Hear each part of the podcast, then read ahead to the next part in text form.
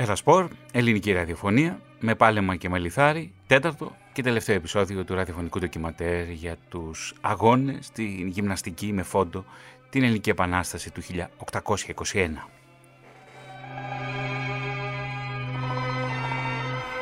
Ο Άγγελος Φιλτισάκος, στην τελική ρύθμιση του ήχου, ο Θωμάς Ίδερης στην έρευνα, τεκμηρίωση και παρουσίαση.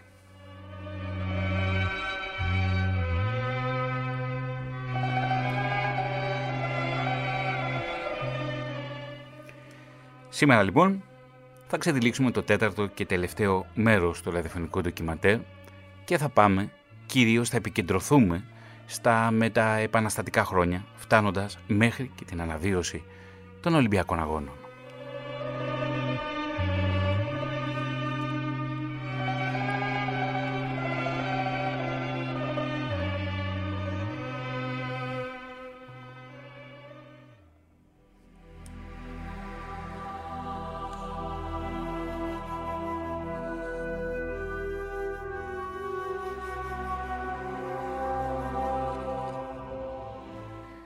Η ανάγκη απελευθέρωσης από τον τουρκικό ζυγό οδήγησε κυρίως το Ρίγα να προτείνει στο Σύνταγμά του στρατιωτική εκπαίδευση με άρματα, με εξάσκηση στη σκοποβολή και με εκμάθηση πολεμικής τακτικής. Μάλιστα, εμπλέκει για πρώτη φορά έως τότε σε ελληνικά περιβάλλοντα και τις γυναίκες στις στρατιωτικές ασκήσεις, με την εκμάθηση στρατιωτικής τακτικής και με την εξάσκηση στη χρήση του τόξου ή του τουφεκιού. Ο Ρήγας στο Σύνταγμά του εισάγει στο άρθρο 109 τρία νέα επιπρόσθετα στοιχεία. Πρώτον, εμπλέκει όλους τους Έλληνες στη στρατιωτική εκπαίδευση, θεωρώντας τους εν δυνάμει τουλάχιστον στρατιώτες. Δεύτερον, εισάγει τη στρατιωτική τακτική. Ως τότε, μόνο η τακτική του κλεφτοπολέμου κυριαρχούσε στην αντίσταση κατά των τουρκικών στρατευμάτων. Για το σκοπό αυτό άλλωστε, ο Ρήγας μετέφρασε το εγχειρίδιο περί πολεμικής τέχνης του Αυστριακού στρατάρχη Von Holler και το τύπωσε με τον τίτλο «Στρατιωτικών εγκόλπιων». Αντίτυπα του εγχειριδίου δεν έχουν διασωθεί, αφού όσα υπήρχαν καταστράφηκαν από την Αυστριακή αστυνομία αμέσως μετά τη σύλληψη του Ρίγα.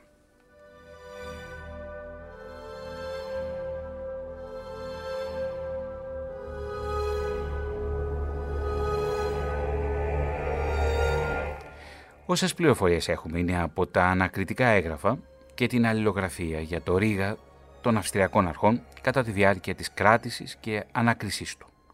Πιο συγκεκριμένα, ο Εμίλιος Λεγκράντ και ο Σπυρίδων Λάμπρου που ασχολήθηκαν με το θέμα αναφέρουν ότι το περιστρατιωτικών κανόνων πραγματευόμενων έργων, το επιγραφόμενον ο στρατάρχης Κέβεν Χίλερ είχε και κείμενο και άσματα. Ακόμη, ο Κωνσταντίνος Άμαντος, σε αντίστοιχη έρευνα στα ανακριτικά έγγραφα και το Ρίγα, μας πληροφορεί ότι το εγχειρίδιο αυτό Εκεί αποκαλείται εγκόλπιον και περιέχει τους στρατιωτικούς κανονισμούς. Το τρίτο είναι ότι εμπλέκει και τις γυναίκες στη στρατιωτική εκπαίδευση, στην εκγύμναση στα τόξα και στα τουφέκια και τις καθιστά ισότιμες και το ίδιο ετοιμοπόλεμες με τους άνδρες. Το έργο του Ρίγα, επηρεασμένος σαφέστατα από τον νεοελληνικό διαφωτισμό, θα μείνει ανεξίτηλο στη συνείδηση των Ελλήνων κατά τη διάρκεια αλλά και μετά την Επανάσταση. Μετά όμως από την ε, ευόδοση των στόχων των Ελλήνων και αφού αποτινάξουν τον τουρκικό ζυγό θα αρχίσουν να σκέφτονται για το πώς θα δομήσουν την εκπαίδευση των Ελληνοπαίδων και κυρίως το πώς θα εντάξουν τη γυμναστική. Η στρατιωτική θεώρηση της γυμναστικής όμως ως απόρρια της θεώρησης των προηγούμενων χρόνων είναι έντονη και τα πρώτα με τα επαναστατικά χρόνια. Η στρατιωτική λοιπόν θεώρηση της γυμναστικής.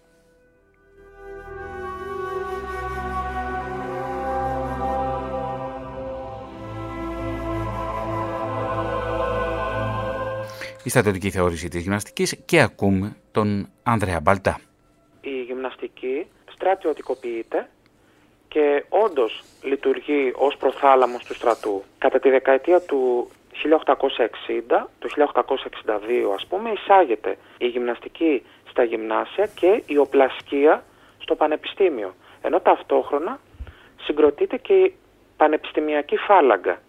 Βλέπουμε δηλαδή στρατιωτικά στοιχεία στην εκπαίδευση. Επειδή εκείνη την εποχή δεν υπάρχουν γυμναστές, το μάθημα της γυμναστικής αναλαμβάνουν να το διδάξουν υπαξιωματικοί και στρατιώτες του σώματος των πυροσβεστών. Κατά τον ίδιο τρόπο το 1871 εισάγονται ε, και πάλι οι στρατιωτικές ασκήσεις στα γυμνάσια και στα ελληνικά σχολεία και αυτή τη φορά η διδασκαλία της γυμναστικής ανατίθεται στους ανθυπασπιστές του στρατού. Μάλιστα το 1876 θεσπίζεται και στρατιωτικός κανονισμός των μαθητών των γυμνασίων του κράτους. Θα πρέπει να πούμε ότι και επί Τρικούπη ε, θεσπίστηκε στρατιωτικός κανονισμός το 1883-1884.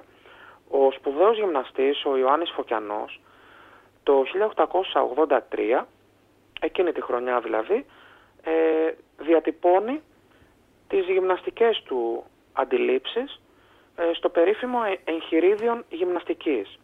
Ακόμα και σε αυτόν, ο οποίος θεωρείται ότι βελτίωσε ε, τη φύση του μαθήματος της γυμναστικής, ακόμα και αυτός κάνει αναφορές σε στρατιωτικές αρχές και παραπέμπει στο στρατιωτικό φρόνημα, στην τάξη, στην πειθαρχία.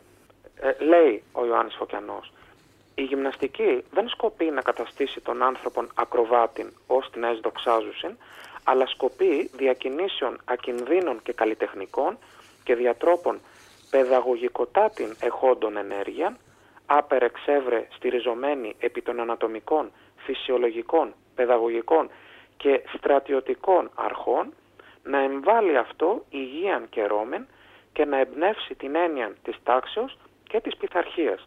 Εμπιούσα αυτό φρόνημα στρατιωτικών και παρασκευάζουσα ούτως αυτών ικανών προς ανδρίαν, γενναιότητα και φιλανθρωπίαν.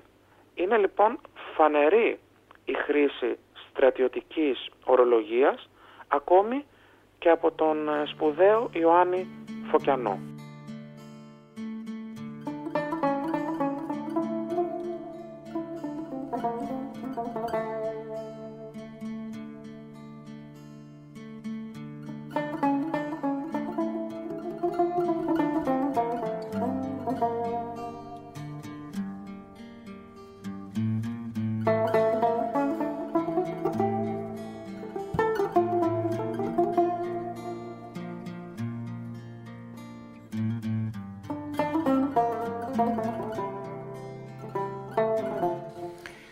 Την ανάπτυξη εγύμνασης του στρατεύματος και των αρχιστρατήγων του και σε ατομικό επίπεδο των στρατιωτών, αλλά και σε τακτική πολέμου, αναφέρει και ο ανώνυμος Έλληνας στην ελληνική νομαρχία.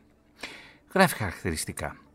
Ο εντελής αρχιστράτηγος πρέπει ακόμη να γνωρίζει τη γλώσσα των εχθρών του και τα φυσικά κλήσεις των, να γνωρίζει κατά μέρος των αρχιστράτηγων αυτών και την αξιότητά του. Εν ενή λόγο όλα στα στρατιωτικά γυμνάσεις, της θεϊπικής και του πεζού στρατεύματος. Και τούτο δια να προστάσει ορθώς και να υπακούεται ευθύς. Ακόμη και για τους στρατιώτες λέει «Περί δε των στρατιωτών είναι αναγκαίο να γνωρίζουν δια της πράξεως την γύμναση των αρμάτων και να βαδίζουν τακτικώς, να υπακούουν ευθύς εις τα προσταγά των αρχηγών, οι οποίοι πρέπει να είναι όσο το δυνατόν βραχύλογοι. Τέλος πάντων, πρέπει να είναι συνηθισμένοι εις το να υποφέρουν κάθε κόπον. Εντυπωσιακά είναι αυτά που σημειώνει ο συγγραφέας σε μια υποσημείωση όσον αφορά στη, για τη μουσική και το χώρο και για το πώς η χρήση τους βελτιώνει την ψυχική και σωματική κατάσταση των στρατιωτών και βοηθά τον αρχιστράτηγο να επιτυγχάνει την καλύτερη υπακοή του σε αυτόν. Χαρακτηριστικά, την εμψύχωση των πολεμιστών από το χορό βλέπουμε να την εφαρμόζει άριστα ο Οδυσσέας Ανδρούτσος στο χάνι της γραβιάς, προκειμένου να πείσει τους πολεμιστές του να κλειστούν μέσα. Ως της είναι παλικάρι, ας δέσει την χείρα του, ο εις κατόπι του άλλου, ή να χορεύσομεν τούτων των χωρών. Και το όντι ήρξα το να χορεύει και να τραγουδά το δημόδες κάτω στου βάλτου τα χωριά, συνεδέστησαν δε όπισθεν αυτού, ο εις κατόπιν του άλλου. Και ούτω χορεύοντες εισήλθον εις το χάνι και ήρξαντο να οχυρώνονται, κλείοντες τα στήρας και ανοίγοντες εν το πληθοκτίστο τείχο πολεμίστρες. Ο Ανώνυμος κάνει και την εξής παρατήρηση, η οποία στην πραγματικότητα μας παραπέμπει μια 15 αιτία σχεδόν πίσω στο στρατιωτικό εγκόλπιο του Ρίγα, το οποίο εξεδόθη το 1797, όταν ο φωτισμένος αυτός Έλληνας, πιάνοντας την ουσία του θέματος της οργάνωσης απελευθερωτικού στρατού, μετέφρασε το χειρίδιο της πολεμικής τέχνης του στρατάχη, όπως σας είπα προηγούμενα, του Ιβεν Όλεν. Ο συγγραφέας της ελληνικής νομαρχίας λοιπόν διαπιστώνει ότι διο των αρμάτων η επιστήμη είναι διεξοδικοτάτη και χρειάζεται εν πόνημα όχι μικρόν περί αυτής, δια το οποίο οι νυν Έλληνες μεγάλη χρή ανέχουση και άμποτες κανένας φιλογενής να το κατορθώσει. Και ενώ ο Ρήγας στην, ε, στη θεωρία του και στο πώς οραματιζόταν, στα οράματά του καλύτερα, στο πώς οραματιζόταν το ελληνικό κράτος, ε, περιέμπλεκε και έδινε ουσιαστικό ρόλο στις γυναίκες, αυτό που έγινε στα μεταεπαναστατικά χρόνια ήταν η οργάνωση των προγραμμάτων γυμναστικής μόνο για αγόρια.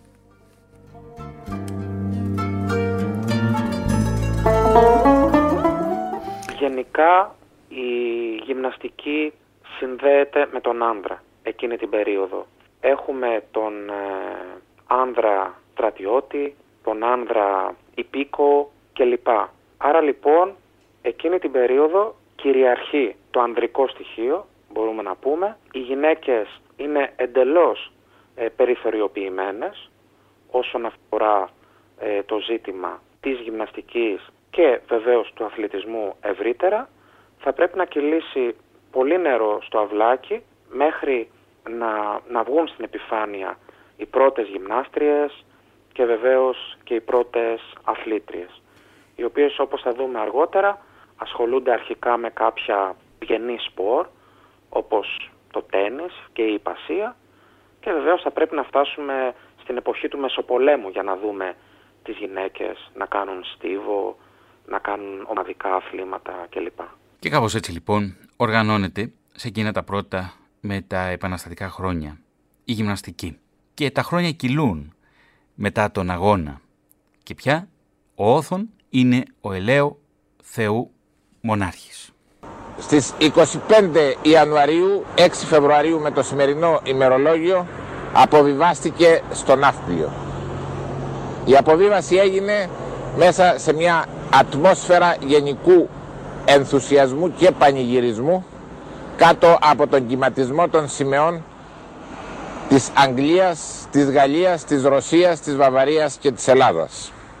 Η αντιβασιλεία με το πρώτο της διάγγελμα χωρίς να αναφέρει καθόλου για σύνταγμα ή για οποιασδήποτε μορφής δημοκρατικής εκπροσώπησης έδινε τον τίτλο στο νέο μονάρχη Όθων ο πρώτος ελαίο Θεού βασιλεύς της Ελλάδος. Όταν ο Όθων αποβιβάστηκε στον Ναύπλιο δεν είχε ακόμη ενηλικιωθεί. Ήταν μόλις 17 ετών. Οι μεγάλες δυνάμεις με τη συνθήκη του Λονδίνου του 1832 είχαν προβλέψει και γι' αυτό. Είχαν ορίσει στη συνθήκη ότι ο νέος βασιλιάς θα ενηλικιωνόταν με τη συμπλήρωση του 20ου έτους της ηλικίας του. Για αυτά τα τρία χρόνια είχαν ορίσει ότι ο Λουδοβίκος, ο βασιλιάς της Βαβαρίας, θα όριζε τριμελή αντιβασιλεία η οποία θα ασκούσε μέχρι την 1η Ιουνίου του 1835 που θα ενηλικιωνόταν ο Όθωνας όλες τις βασιλικές εξουσίες. Ως μέλη της αντιβασιλείας ορίστηκαν ο Κόμις Φον Άρμανσμπερκ, ο ελβετικής καταγωγής στρατηγός Φον Χάιντεκ και ο καθηγητής του Πανεπιστημίου του Μονάχου Γεώργ Φον Μάουρερ. Ο Φον Άρμανσμπεργκ ο οποίος ήταν, είχε χρηματίσει υπουργός θησαυροφυλακίου ε, της Βαβαρίας, ήταν ευνοούμενος των Άγγλων. Αυτός ορίστηκε από τον βασιλιά ως επικεφαλής της αντιβασιλείας. Ο στρατηγός Φον Χάιντεκ ορίστηκε ε, υπεύθυνος για τα στρατιωτικά και για την άμυνα της Ελλάδος, ενώ ο καθηγητής Φον Μάουρερ ορίστηκε αρμόδιος για τα θέματα παιδείας, εκκλησίας και δικαιοσύνης. Ως γραμματέας της Αντιβασιλείας ορίστηκε ο Φον Άμπελ, ο οποίος όμως είχε και κυβερνητικές εξουσίες πάνω στα διοικητικά θέματα.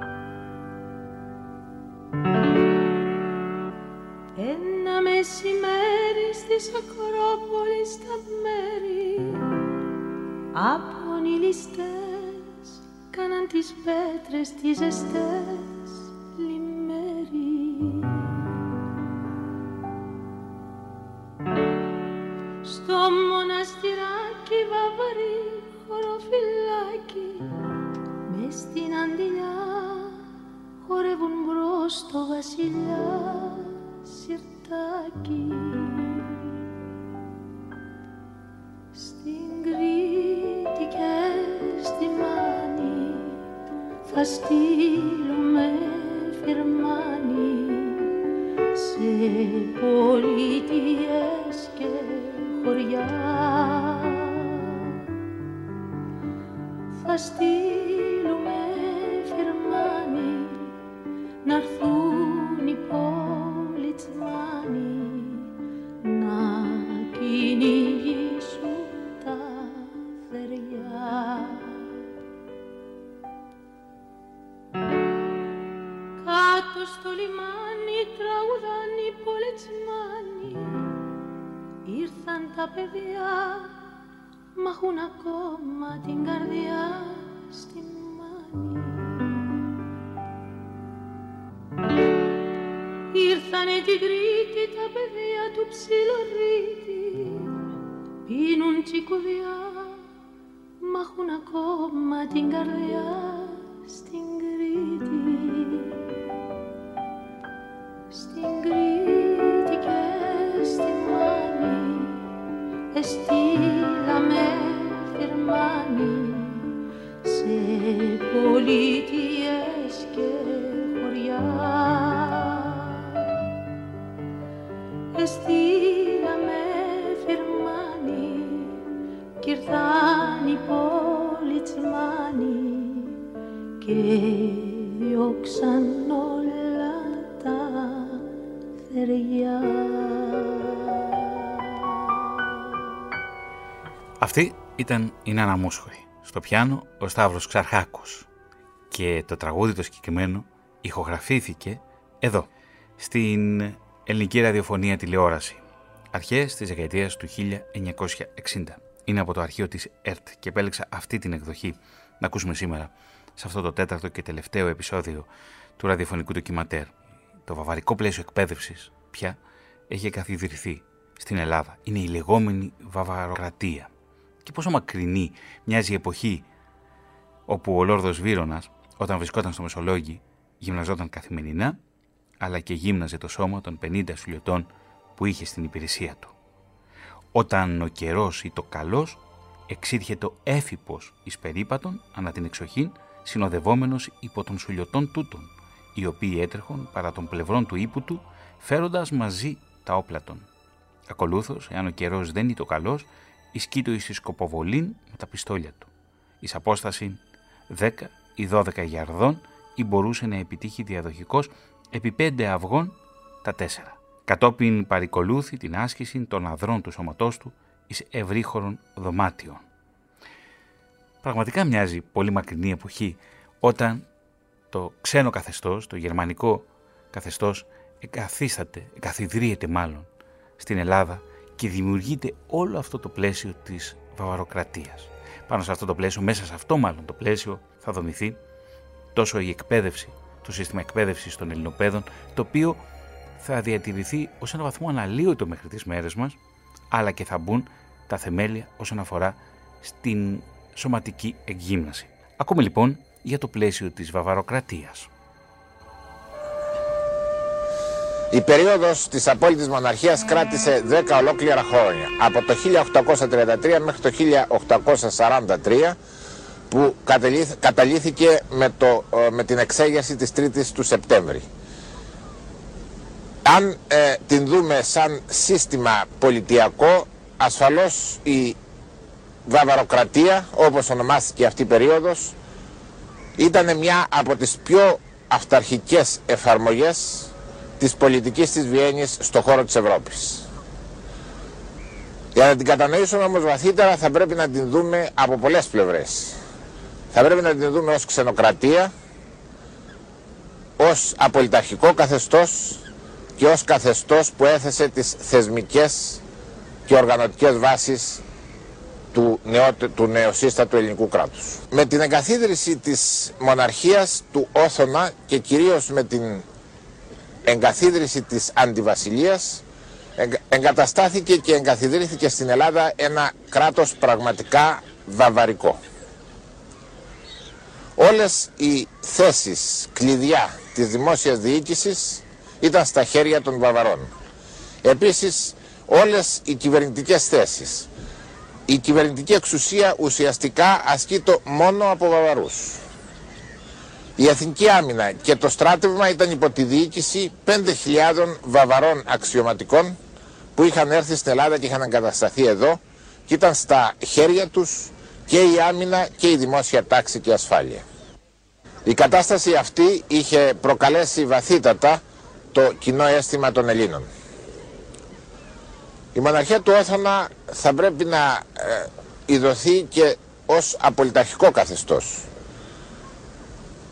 Δεν ήταν μόνο ένα καθεστώς χωρίς σύνταγμα, χωρίς συνταγματικά δικαιώματα και χωρίς συνταγματικές εγγύησεις αλλά λειτουργήσε στην πραγματικότητα και σε ένα στιγνό απολυταρχικό καθεστώς. Η αντιβασιλεία μόλις ανέλαβε την εξουσία στραγγάλισε κυριολεκτικά όλες τις ελευθερίες του λαού. Πήρε αμέσως και θέσπισε έκτακτα μέτρα με τα οποία κατάργησε στην ουσία όλα τα ατομικά δικαιώματα, την ελευθεροτυπία, την ελευθερία του λόγου και υπέβαλε τα πάντα σε ένα στιγνό αστυνομικό έλεγχο άρχισε συστηματικές διώξεις κάθε φιλελεύθερου στοιχείου, ακόμη και των αγωνιστών του 21. Ήταν η εποχή που ένας Θεόδωρος Κολοκοτρώνης συλλαμβάνεται, καταδικάζεται για εσχάτη προδοσία και φυλακίζεται στο τείχος του Παλαμιδίου.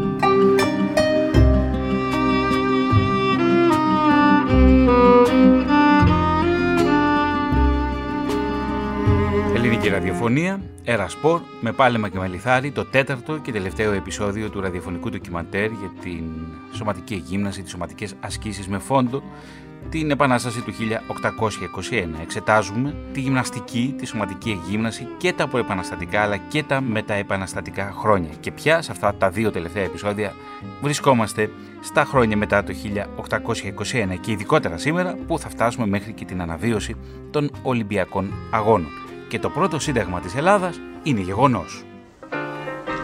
Η στεναρή αντίδραση του Όθωνα να προχωρήσει στον εξυγχρονισμό του πολιτεύματος ακόμη και μετά τις μετριοπαθείς προτάσεις του Μαυροκορδάτου για μερικές πολιτιακές μεταρρυθμίσεις κατέστησε έκδηλη την ανάγκη σε όλο το πολιτικό φάσμα της εποχής κυρίως μέσα από τα ξενικά κόμματα αλλά και σε πυρήνες στρατιωτικούς με επικεφαλής στο Μακρυγιάννη ότι η μόνη λύση για την αλλαγή του πολιτεύματος, για τη θέσπιση συντάγματος θα έπρεπε να είναι η επαναστατική κίνηση. Έτσι, ύστερα από κάποιες συνωμοτικές κινήσεις ανάμεσα στους πολιτικούς, τους παραδοσιακούς πολιτικούς και τους στρατιωτικούς, εκδηλώθηκε τις πρώτες πρωινές ώρες της 3 Σεπτεμβρίου 1843 το στρατιωτικό κίνημα. Υπήρχε μεγάλη ενότητα εκείνο το βράδυ ανάμεσα στο λαό και το στρατό όταν περικυκλώθηκαν τα ανάκτορα και τέθηκε υποφρούρηση όθωνας.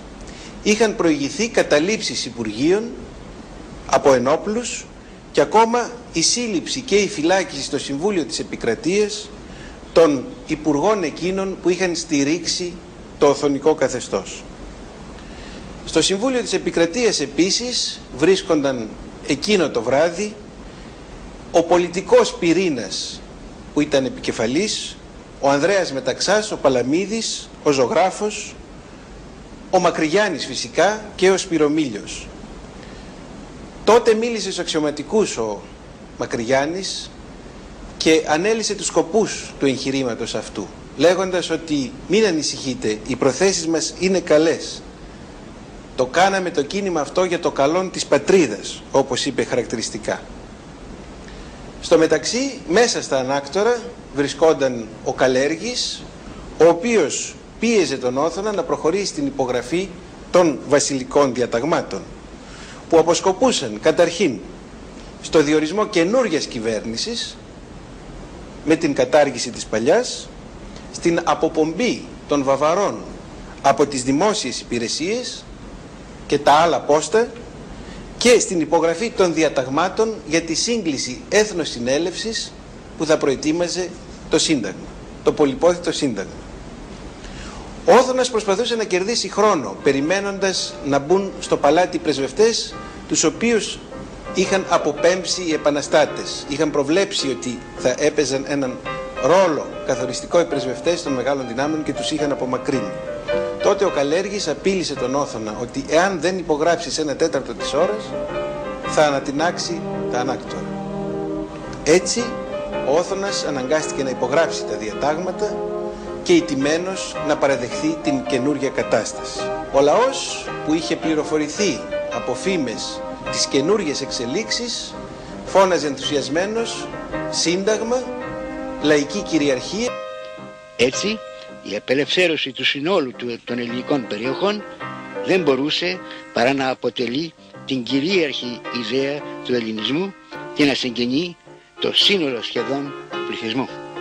Ο βαθύτερος αυτός πόθος του ελληνισμού μεταφράστηκε από ορισμένους πολιτικούς και συγκεκριμένα από τον Κολέτη σε πολιτικό σύνθημα χωρίς πραγματικό υπολογισμό του συσχετισμού των δυνάμεων της εποχής και χωρίς φροντίδα για την πολιτική εξυγίανση και τη στρατιωτική προετοιμασία του κράτους. Η μόνη θεραπεία στις δυστυχίες της Ελλάδας έλεγε ήταν η εδαφική εξάπλωση του βασιλείου, ο δρόμος προς την Κωνσταντινούπολη και η κυριαρχία της Ανατολής. Με την ε, δημαγωγική και ανεύθυνη αυτή πολιτική επιχειρήθηκε κάποιος αντιπερισπασμός στα οξύτατα εσωτερικά προβλήματα και η κάποια άμβληση των κοινωνικών αγώνων. Η θέσπιση του συντάγματος του 1844 δεν συμμόρφωσε τελικά τον Όθωνα και δεν τον έπεισε να σεβαστεί τους νέους κανόνες που διείπαν την πολιτική ζωή της χώρας. Έτσι από το 1844 έως το 1862 ο μονάρχης συχνά παρενέβη στη διεξαγωγή των εκλογών και στη διαμόρφωση των νέων πολιτικών σχηματισμών νοθεύοντας και συχνά τα αποτελέσματα τα εκλογικά. Οι περισσότερες βουλές που αναδείχθηκαν στο διάστημα αυτό, επτά τον αριθμό, ήταν συνήθως προϊόν βίας, τεχνασμάτων και νοθείας. Παράλληλα, πέρα από την πλημελή εφαρμογή του συντάγματος και την παρέμβαση στις εκλογές, ε, είχαμε την κατάργηση της ελευθεροτυπίας, την αναστολή της ελευθερίας του τύπου δηλαδή και την δεσμευόμενη, υποδεικνυόμενη έξωθεν εξωτερική πολιτική που συσπήρωσε σημαντικές δυνάμεις, λαϊκές, πολιτικές και στρατιωτικές στο να κινηθούν αποφασιστικά εναντίον του. Έτσι ένα ακόμα κίνημα καθώς είχε συμβεί και την 3η του Σεπτέμβρη του 1843 τώρα τη 10η Οκτωβρίου του 1862 είχε σαν κύριο στόχο την αποπομπή του Όθωνα από την εξουσία. Και αυτός ήταν ο Παύλος Πετρίδης, ο καθηγητής πολιτικής ιστορίας στο Αριστοτέλειο Πανεπιστήμιο Θεσσαλονίκης, ο αείμνηστος Παύλος Πετρίδης, ο οποίος έφυγε από τη ζωή το μακρινό 2000. Ακούσαμε ένα απόσπασμα από μια ομιλία του από το αρχείο της ελληνικής ραδιοφωνίας τηλεόρασης. Και μιας και μιλάμε για εκείνο το πρώτο σύνταγμα, ε, νομίζω ότι αυτό ταιριάζει περισσότερο από κάθε τι άλλο.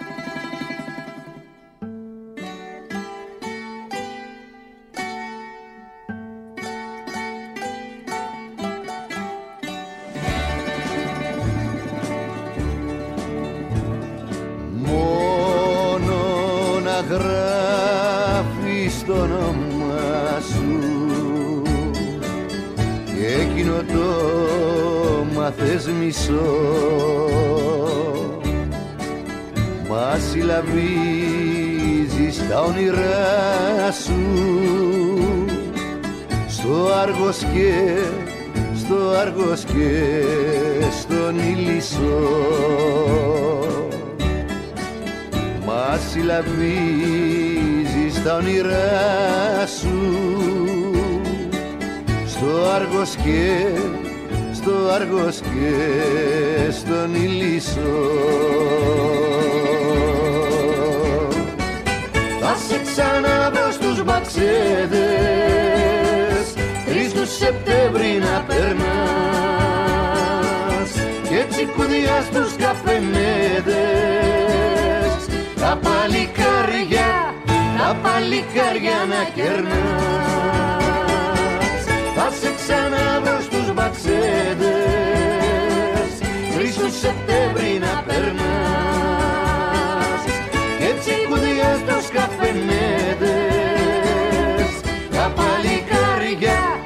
τα παλικάρια να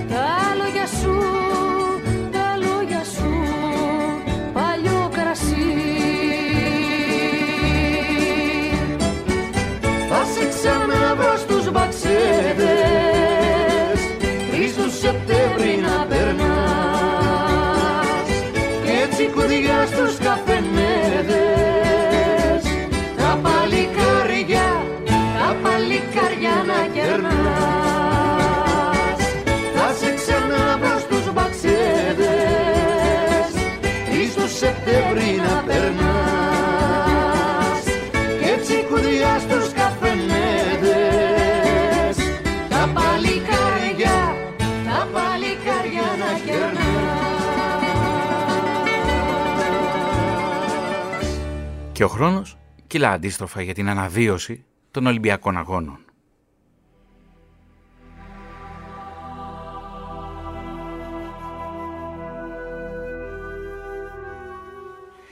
Για 1500 χρόνια, αφού ο Θεοδόσιος ο πρώτος κατήργησε τους αρχαίους Ολυμπιακούς Αγώνες και την επικράτηση της Μαμεθανικής Αυτοκρατορίας και του Μεσαίωνα, καμιά κίνηση δεν παρατηρήθηκε όχι μόνο για τους Ολυμπιακούς αλλά και για τον αθλητισμό γενικότερα.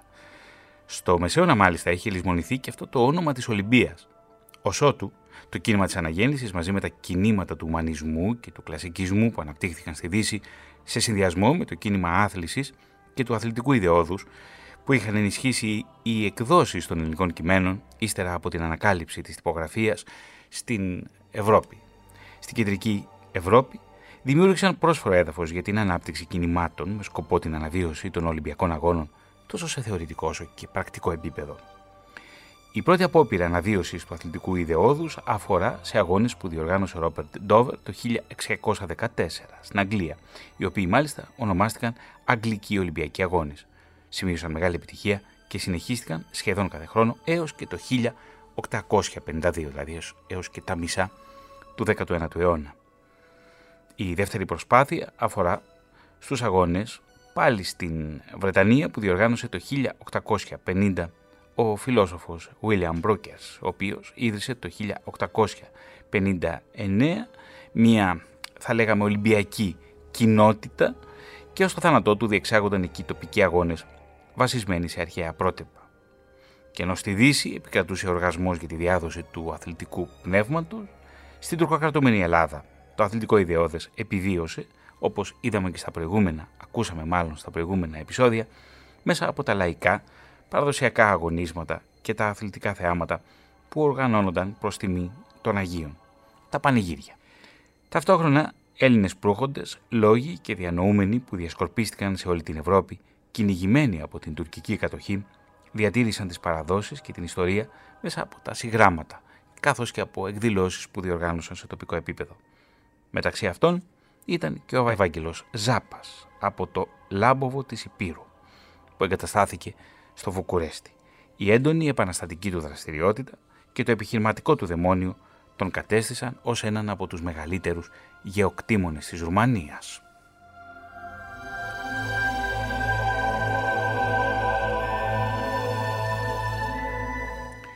Ο Ευάγγελος Ζάπας εμπνεύστηκε από ένα άρθρο για τους αρχαίους Ολυμπιακούς Αγώνες του ποιητή Παναγιώτη Σούτσου και πρότεινε στον βασιλιά Όθωνα να χρηματοδοτήσει τη διοργάνωση των Ολυμπιακών Αγώνων στην Ελλάδα. Με σύμμαχο τον λόγιο Μινάμινο ήδη θερμό υποστηρικτή της αναβίωσης των Ολυμπιακών Αγώνων και με μεγάλη φήμη στην Ευρώπη, ξεπέρασε τις αρχικές αντιρρήσεις του Όθωνα και του τότε Υπουργού Παιδείας Αλέξανδρου Ραγκάβη και διοργάνωσε την πρώτη Ζάπιον Ολυμπιάδα. Το ημερολόγιο δείχνει 1859. Η πρώτη Ζάπιος Ολυμπιάδα τελέστηκε στην πλατεία Λουδοβίκου, στην Αθήνα. Παρά τη μεγάλη όμως συμμετοχή των Αθηναίων, η κακή οργάνωση είχε ως αποτέλεσμα την αρνητική κριτική.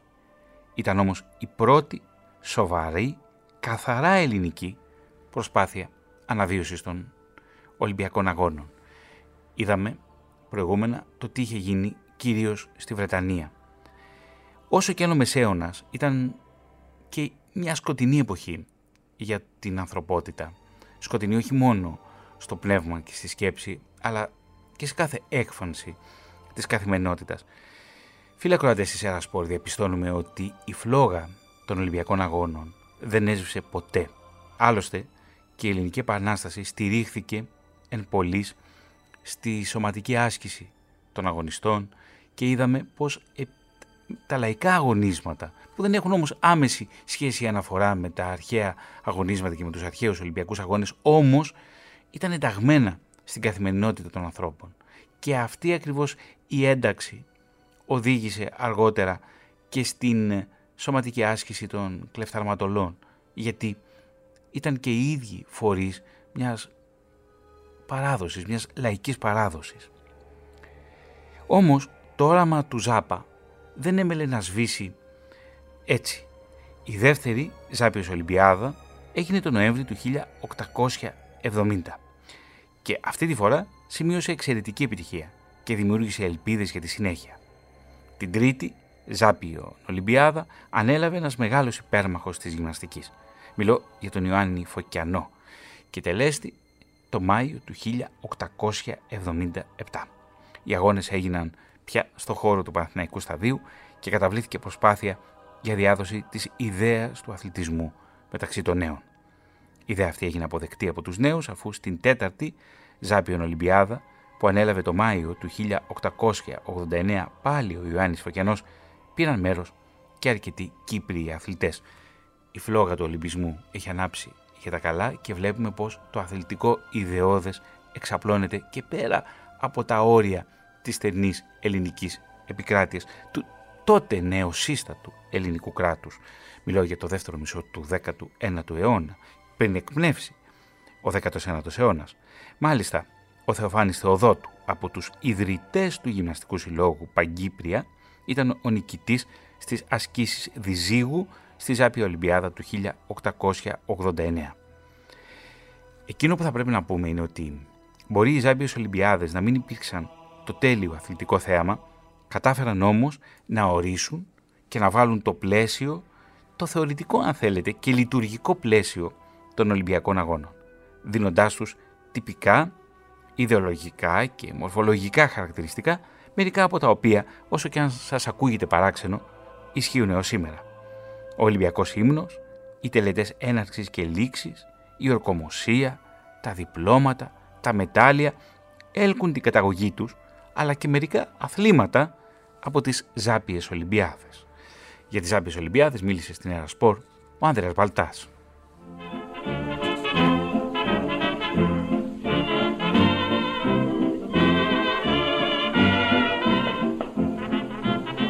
Στο ελληνικό κράτος θα έπρεπε προκειμένου να νομιμοποιήσουν στη συνείδηση των ε, Ελλήνων αυτό το θεσμό να το συνδέσουν με τις αρχές αθλητικές παραδόσεις της Ελλάδας. Οπότε, τι συμβαίνει; Θεσμοθετούνται κάποιες πρώτες Ολυμπιακές διοργανώσεις σε τοπικό επίπεδο.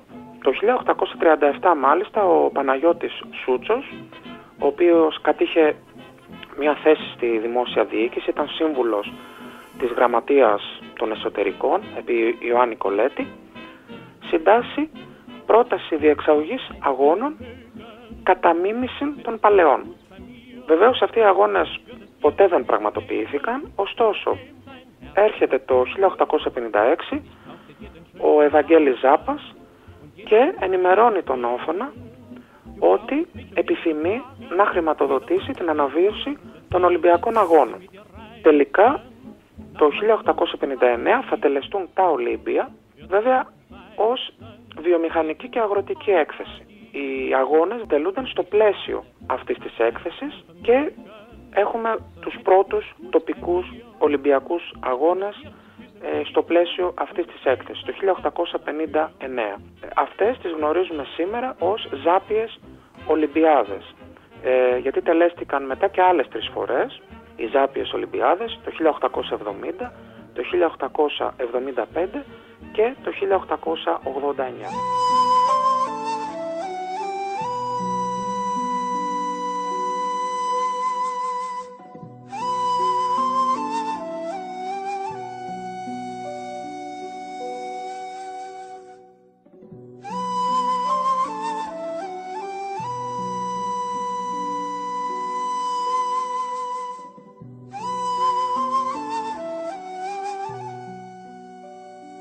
Μέσα στο κλίμα αυτό που δημιούργησε η αναγέννηση, η αναζήτηση νέων παιδαγωγικών προσεγγίσεων αλλά και η δυναμική που δημιούργησε το αθλητικό κίνημα και η στροφή προς τα αρχαία πρότυπα, εμφανίστηκε ο Γάλλος Ευπατρίδης, που το όνομά του νομίζω εδώ στους ακροατές της Έρασπορ είναι πολύ γνωστό, ο Πιέρ Ντεκουπερτέν. Γόνος ευγενούς οικογένειας, ευθύς εξ αρχής είχε αντιληφθεί τη μέγιστη σημασία της παιδαγωγικής επιστήμης και γνώριζε ότι οι πραγματικές κοινωνικές μεταβολές και μεταρρυθμίσεις συντελούνται μέσα από τις νέες παιδαγωγικές μεθόδους. Και εδώ θα πρέπει να το τονίσουμε. Ότι η σωματική άσκηση και η σωματική εγύμναση, ο αθλητισμός εν γέννη, εντάσσεται ακριβώς σε αυτές τις νέες παιδαγωγικές προσεγγίσεις. Η γνωριμία του Κουμπερτέν και η σχέση του με τον Άγγλο ιστορικό και παιδαγωγό Τόμας Άρνολτ τον επηρέασε αφάνταστα αλλά και του δημιούργησε ερεθίσματα για την ανάγκη διάδοσης της φυσικής αγωγής και του αθλητισμού ως παιδαγωγικού μέσου. Γι' αυτό το θέμα έγραψε αρκετά βιβλία και με συνεχείς προσπάθειες εκμεταλλευόμενος τις υψηλές του γνωριμίες λόγω της καταγωγής του, της ευγενούς καταγωγής του, συνέλαβε στις μεταρρυθμίσεις που επήλθαν στο γαλλικό παιδαγωγικό σύστημα. Αργότερα γνωρίζεται με τον επίσης Άγγλο φιλόσοφο και ελληνολάτρη, τον William Brooks, ο οποίος ήταν, όπως σας είπα και προηγούμενα, ίδρυσε αυτή την Ολυμπιακή κοινότητα στο Wenlock και διοργάνωσε ετήσιους αγώνες με αρχαία Ολυμπιακά πρότυπα. Ο Μπρούξ μίλησε τον Κουμπερτέν στην υπόθεση της αναβίωσης των Ολυμπιακών Αγώνων, ο οποίος μετέτρεψε τη σκέψη αυτή σε μεγαλόπνοη ιδέα και να πως μια σκέψη γίνεται στην συνέχεια ιδέα. Για πρώτη φορά το 1892 σε ομιλία του με την ευκαιρία του εορτασμού για τα πέντε χρόνια της Γαλλικής Ακαδημίας των Σπορ, αναφέρθηκε στην ιδέα για την αναβίωση των Ολυμπιακών Αγώνων. Η ιδέα αυτή, τεκμηριωμένη και αποκρισταλωμένη, παρουσιάστηκε από τον Γκουμπερτέν σε αθλητικό συνέδριο που διοργάνωσε το Πανεπιστήμιο της Ορβόνης το 1894, όπου και άρχισε σιγά σιγά να γίνεται αποδεκτή. Ο Πιέρντε Κουμπερτέν, βαθιά ειρηνόφιλος, πίστεψε στην ανάγκη διεθνοποίησης του αθλητισμού ως ουσιαστικού μέσου για την παγκόσμια ειρήνη και συναδέλφωση των λαών. Και ως καλύτερη ιδέα, διακήρυτε την αναβίωση των Ολυμπιακών Αγώνων. Σημαντικός ωστόσο ρόλος στην εμπέδωση της ιδέας διαδραμάτισαν και οι ανασκαφές που έγιναν στην Ολυμπία αλλά και στους Δελφούς, τα ευρήματα των οποίων συγκλώνησαν την παγκόσμια κοινότητα. Ο αθλητισμός για τον Κουμπερτέν ήταν το ύψιστο μέσο προώθησης της φιλίας, της άμυλας, του σεβασμού, της συμφιλίωσης, καθώς και ο ισχυρότερος σύνδεσμος παιδείας και εκπαίδευσης. Πίστευε ότι μέσω του αθλητισμού ο άνθρωπος προάγει την ηθική του τελειότητα και δημιουργεί θεσμούς επικοινωνίας τόσο μεταξύ των ατόμων όσο και μεταξύ των λαών. Και αυτά ενώ γίνονται σε επίπεδο κεντρικής Ευρώπης, τι γίνεται όσον αφορά στην ελληνική επικράτεια και εκεί όπου είναι συγκροτημένες οι ελληνικές κοινότητες έξω από το στενό πλαίσιο της ελληνικής επικράτειας. Έχουμε την ίδρυση των πρώτων αθλητικών σωματείων. Και σας επαναλαμβάνω, όχι μόνο εντός ελληνικής επικράτειας, γιατί τα πρώτα για παράδειγμα αθλητικά σωματεία έξω από την Ελλάδα, από τα στενά όρια της Ελλάδας, γίνονται, πραγματοποιούνται στην Κωνσταντινούπολη, όπου εκεί, από εκεί έλκουν την καταγωγή τους και πολλές αθλητικές ομάδες. Η γέννηση λοιπόν των αθλητικών σωματείων εκεί, στο δεύτερο μισό του 19ου αιώνα. Με το βασιλικό διάταγμα της 6ης Φεβρουαρίου 1834 περί δημοτικών σχολείων εισήχθη η γυμναστική στα δημοτικά σχολεία. Σε αυτό προβλέπονταν δις της εβδομάδος σωματική γυμνασία. Τι γίνεται όμως στην υπόλοιπη Ευρώπη; Στην υπόλοιπη Ευρώπη, στο δυτικό κόσμο, έχουμε βεβαίως την άνοδο των ε, αστικών τάξεων, έχουμε σημαντικές αλλαγές σε κοινωνικό, δημογραφικό και πολιτισμικό επίπεδο. Μετά την βιομηχανική επανάσταση, οι πληθυσμοί συγκεντρώνονται στις πόλεις, αποκτούν ελεύθερο χρόνο, αναζητούν νέους τρόπους ψυχαγωγίας και έτσι μέσα σε αυτό το πλαίσιο γεννιούνται και οι νέες μόδες, οι νέες αθλητικές μόδες, οι οποίες βέβαια κάποια στιγμή θα έρθουν και στην Ελλάδα ε, αυτές οι αθλητικές μόδες, τα σπορ. Βεβαίως, ε, φορείς αυτής της ε, διάδοσης των σπορ ε, στην Ελλάδα είναι άνθρωποι αστεί. Στην περίπτωση των ε, αστικών κέντρων της Οθωμανικής Αυτοκρατορίας, επί παραδείγματι, τα μέλη των ντόπιων λεβαντίνικων κοινοτήτων στη Σμύρνη, στην Κωνσταντινούπολη και αλλού, κυρίως Άγγλοι στην εθνικότητα, διαδίδουν αυτές τις νέες μόδες, τις αθλητικές, φέρνουν τα αγγλικά σπορ στον αστικό χώρο αυτών των πόλεων και οι ντόπιοι Έλληνες αστεί υιοθετούν αυτές τις μόδες και βεβαίως τις εντάσσουν στις δικές τους κοινότητες και βεβαίως και στις δικές τους παραδόσεις. Έτσι λοιπόν έχουμε την υιοθέτηση αυτών των νέων αθλητικών μοδών και βεβαίως γέννημα θα λέγαμε αυτής της εποχής είναι και το αθλητικό σωματείο το οποίο βεβαίως συνδέεται με όλες αυτές τις αλλαγές όπως ανέφερα σε κοινωνικό επίπεδο, δημογραφικό, πολιτισμικό.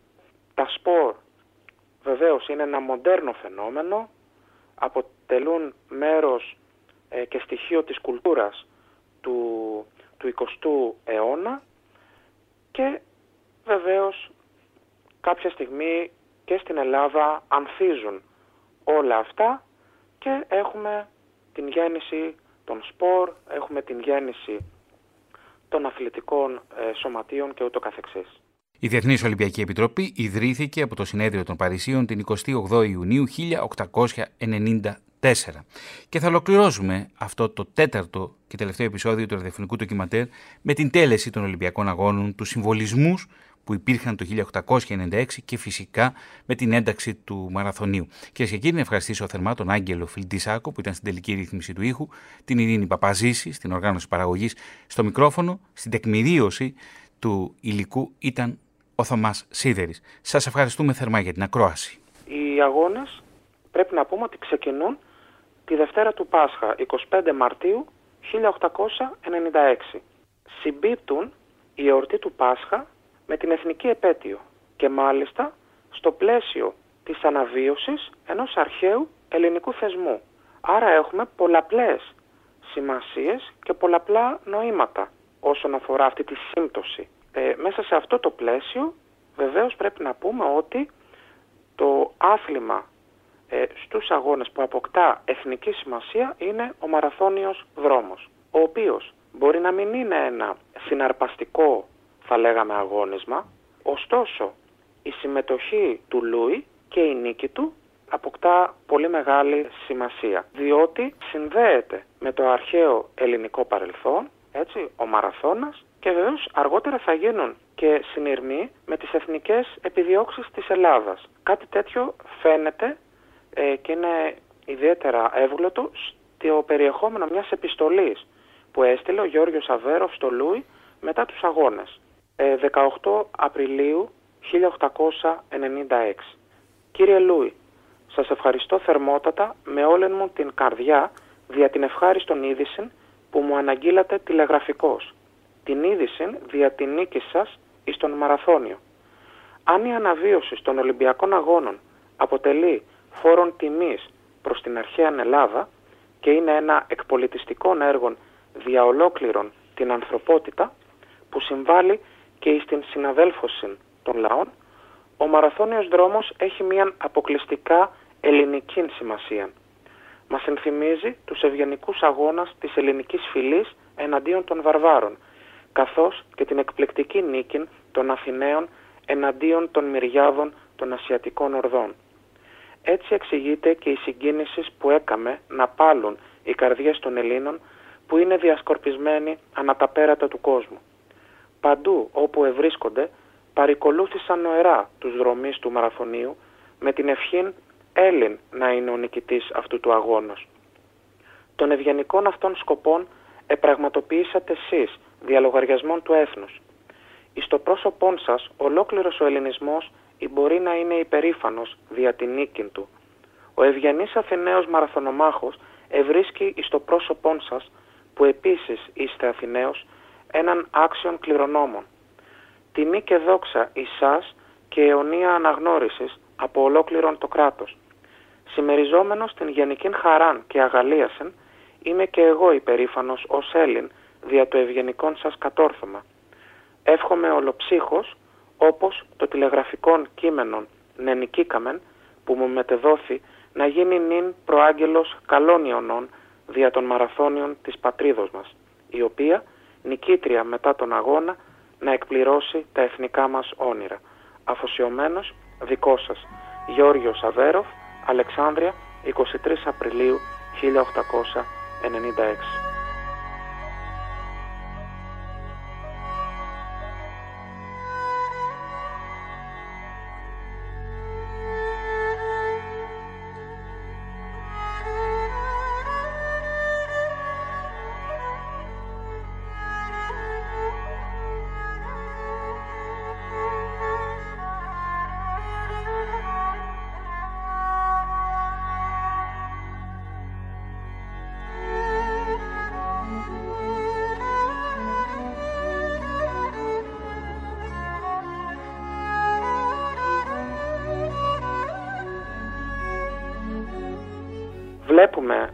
Σε αυτή την επιστολή λοιπόν ο Αβέροφ να συνδέει τον ε, ήρωα αθλητή Σπύρο Λούι με τον αρχαίο Αθηναίο μαραθωνομάχο.